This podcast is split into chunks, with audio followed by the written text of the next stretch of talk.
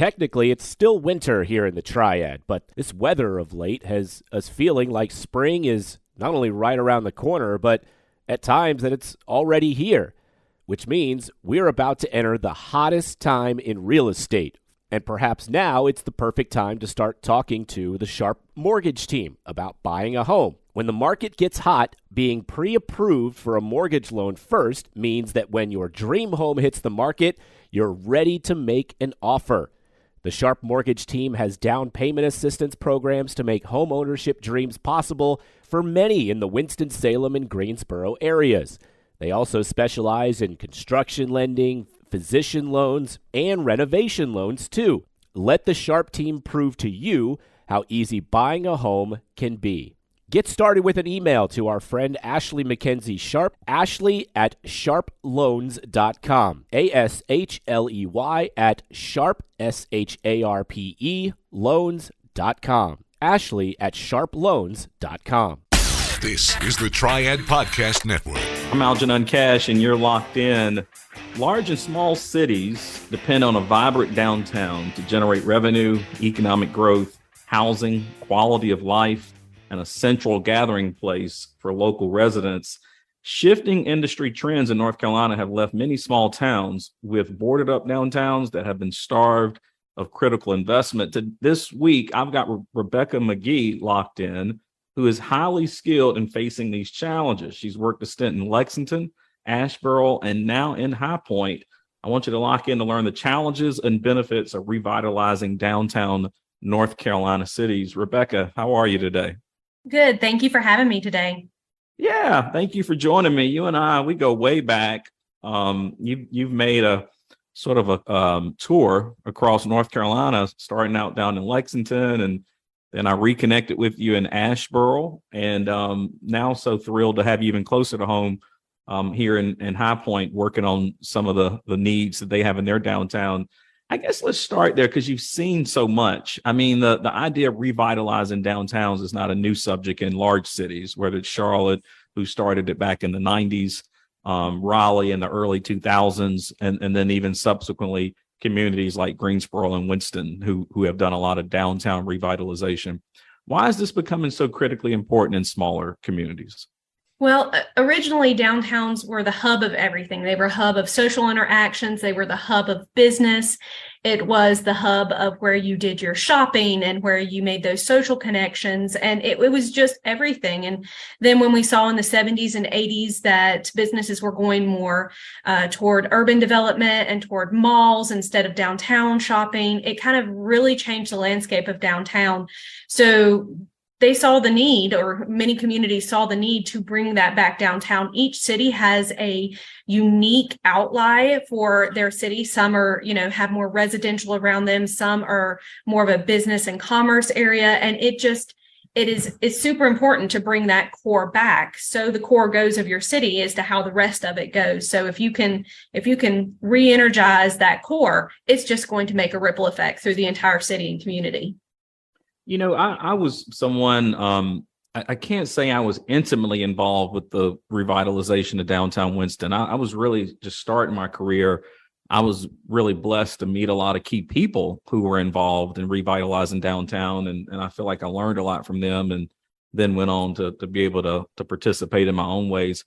Um, you, you know, even in a community the size of Winston-Salem or a Greensboro, um, one key element to revitalizing their downtown was convincing people to live there, right? Mm-hmm. And that that was a hard sell. You know, even in cities as large as Greensboro and Winston, that you know, obviously in areas like Charlotte, Raleigh, where you've got people migrating into those communities from much, much larger cities, they're sort of used to that urban style living. Um, I'm looking at a project now in Lexington, and you know, one of the, the, the tough obstacles is: are people in these small communities ready to live downtown? Are they ready to live, work, and play in a downtown? What's been your observation coming from you know working in small communities and now ended up in a larger community like High Point? Well, um, I, I live and breathe what I do. I believe wholeheartedly in that. In fact, I have lived in downtown Lexington and I uh, currently live in downtown Winston. And residents are a key piece that so many downtowns were not focused on for so long because, you know, the it's it's a business community. Let's get more um, restaurants. Let's get more offices. And they really kind of left out that residential piece. I do see a lot of the people that were in bigger cities coming down to our smaller cities, loving that local community where you can go out at night and you're going to know who's going to sit sit next to you at that restaurant, or you can see your friend from across the street. It really does build that sense of community. And I believe since um, you know 2020 and COVID, what we went through, it really stripped away some of that community and people then are rushing back to it.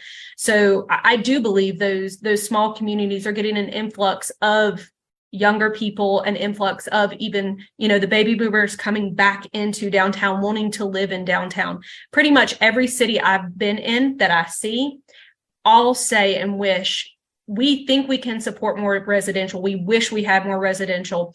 Hmm. People will fill those gaps. Um, you have people in uh, my age and generation are saying we wish we had more options in a downtown community. It's it's becoming more of a walkability, more of a sustainability model. You know, you don't want that massive acreage to maintain. You want a home, comfortable, and easy accessibility to those things. So I see it coming not just in the big cities, not um, in major, major areas, but in, in these small micropolitan areas as well.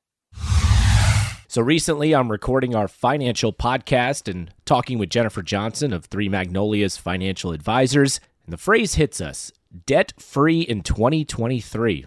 Makes for a good headline, but we can all admit it's pretty aggressive. Even if that's unrealistic, you can still make this the year you get serious about your financial goals. Saving for retirement, saving for your child's college education, those might be realistic. Now, where do you go? You could do a web search and get 10 different answers. Or you could go to a professional who knows your financial goals and concerns and treats you like a friend. We believe the best financial advice flows from a comprehensive plan with a local advisor committed to seeing you achieve your financial goals. If this sounds like it's for you, you can check out Three Magnolias Financial Advisors right here in Winston-Salem. Their website is 3magnoliasfinancialadvisors.com. You can learn more there or you can give them a call, 336 701 1600, and schedule a complimentary introductory meeting. Be comfortable with your financial future. Three Magnolias Financial Advisors, retirement, financial planning, and investments. Securities offered through Cetera Advisor Networks LLC, member FINRA SIPC. Investment advisory services offered through Three Magnolias Financial Advisors. Three Magnolias Financial Advisors and Cetera Advisor Networks are not affiliated. Cetera is under separate ownership from any other named entity. You know, I, I to you, and what you describe sounds a lot like growth right? You you want to try to grow these downtown areas. You heard me mention earlier. Um, through some of that growth, you end up generating more revenue, and and there's all these other benefits that can flow. However, there's some residents in town who say, I don't I don't want to see my community grow. I don't want to see things change. I, I like the fact that you know that um, diner has always been there at the corner of First and Main that I go to every Wednesday and see my friends how do you balance the needs of the the the, the older generation in these communities who are actually very comfortable with the status quo versus the their kids, right, who might be demanding some level of change in these these downtown areas? I see it a lot, especially in the smaller communities. And and for me, who is looking ever forward, it doesn't mind change. That's exciting to me. It's extremely frustrating. Um, but but that is common especially in the smaller communities. Actually i found it doesn't matter the size though. You'll hmm. always have those people that have lived there for generations that feel like they have that hold. I want to know that this place will always be here or this place won't change. But if you can get through and say hey give me a chance. Let's let's make small steps here small steps there. And we don't want to change things to change your history we just want to add to it and hmm. usually what i've found is if you if you're given the chance and those community members that were very hesitant to begin with if you can produce a quality project um, a quality influx of business and community where it's not jeopardizing what they want to still continue but just adding to it most people have a change of heart um, and I've seen that in communities where you're fighting, you're fighting, you're fighting, and you get someone, you get city council to take a chance on a project, or you get them to take a chance on on something, and you can make that change. Usually, you know, there's there's a couple stragglers here and there, but usually the majority then say, I never thought this was possible because that's also something you run into is is it's not they're so scared of change it's they can't imagine the change hmm. and so until it's actually facing them they don't believe it's it's not they they believe it's negative. So it's all about perception and just getting that trust and that comes you know with having those relationships with people downtown. Yeah I, I would agree with you. Um i always like to say that progress only moves at the speed of trust. And you know having that social capital built up inside of the community allows for that community to, to trust one another and hopefully also grow together and, and not be so fearful of the new people who might be coming into, into town or the people who might want to who might want to live a little bit differently you and, and don't mind actually living downtown you know in a high rise apartment property or unit um, you know you you said speaking of forward um, looking forward you're now the executive director of forward high point um, a really interesting role. Um, the, your organization has been charged with the responsibility of overseeing downtown revitalization in the, in the city of High Point. Um, High Point to me has always been very interesting because you know when when Greensboro um, leaped out and added a ball stadium and decided to focus on downtown revitalization, you almost immediately saw Winston Salem start to try to move in the same direction. Certainly a little bit slower, but but definitely in a similar direction. High Point, on the other hand, didn't. And you know, there has there's been for many years a lot of conversations, planning, studies, uh, gatherings, all types of forums. I participated in a lot of them. If you go back and look at some of the old ones, um, there's been a lot of conversation about it, not as much movement. What's changed now? What what's happening now that you're in the role? Well, um, I see a lot has changed in the last five years. I, I, think you're correct. I think High Point kind of sat back and they studied things and they looked at things, and and there was some, again, you know, some old mindsets that it, it's hard to see that change. And they really made a concerted effort with the city council change five years ago, and and really jumped into downtown revitalization with the ballpark. It has changed the landscape of that area down there and it's it's just been amazing. Now we've originally or we've recently gone through another kind of resurgence. There's been a lot of uh, new faces in the downtowns as well as community partners and that's just created a lot of new energy to say hey we've done an amazing thing with our downtown. We've um, got the ballpark and we've got the new businesses surrounding it but we don't need to just sit here and kind of rest on our laurels. We need to keep moving forward. So that's the the new energy that's coming in with some of these new people in leadership roles, um, myself included, I think people just see that as the opportunity to continue that progress forward and keep moving that ball because and it's not easy not everybody they're like yay we did it let's you know this is an accomplishment and it is an amazing accomplishment but um, you still have to keep moving forward because one project is not going to change the landscape of downtown for a forever. It's it's got to be the next project and then the next project and the next project. Timing is everything in life, and I'm certainly hoping that my timing is right to deliver this message to you from the Ginther Group, a triad real estate team with a vast local knowledge. What's the question you often ask yourself when it comes to buying or selling a home? Is this the right time? Buyer's market, seller's market, low interest rates, high interest rates doesn't matter. The answer can always be yes. You just have to strategize appropriately. And we provided many of those guides in our podcast with Blake Ginther and his team right here on this same feed. But here's a new one offered by the Ginther Group. Let's say you want to sell, but your home condition isn't ideal for a competitive marketplace. They've got a program that can help called Renovate Now, Pay Later. That's right, if your home is a little rough around the edges, you can make the improvements now and pay at closing when you sell. Contact the Ginther Group at 336 283 8689 or visit theginthergroup.com to learn more and see if it's an option for you. You can also talk to them about other helpful resources like their first time homebuyer seminar or a real estate wealth management consultation. Whatever you need, contact them today. And like me, you can become a Ginther Group client for life. Yeah, you want to create that forward momentum. And I, I think that's the whole hallmark of your organization, Forward High Point. And you know, for some of my audience who may not go to not visit High Point as frequent as I do, or haven't visited High Point in many years, um, and that may be a lot of us here in the region. what what is the vision for downtown? I, you know, a lot of people know that at least twice a year, your population in High Point literally doubles when you have the international um, home furnishing market that comes to town.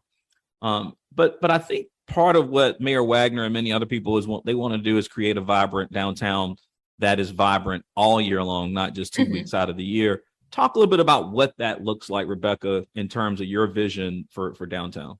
Well, Forward High Point is going through a strategic plan right now to kind of uh, step back, see where our formal role is, what we should be doing. But in that discussion and discovery, we have done surveys. And what we have found is the community and people around uh, tend to want, again, that year round activity. But how do we go get that. Um, they see the activity around the ballpark and the influx of new restaurants, bars, uh, as something that they want us to continue focusing on.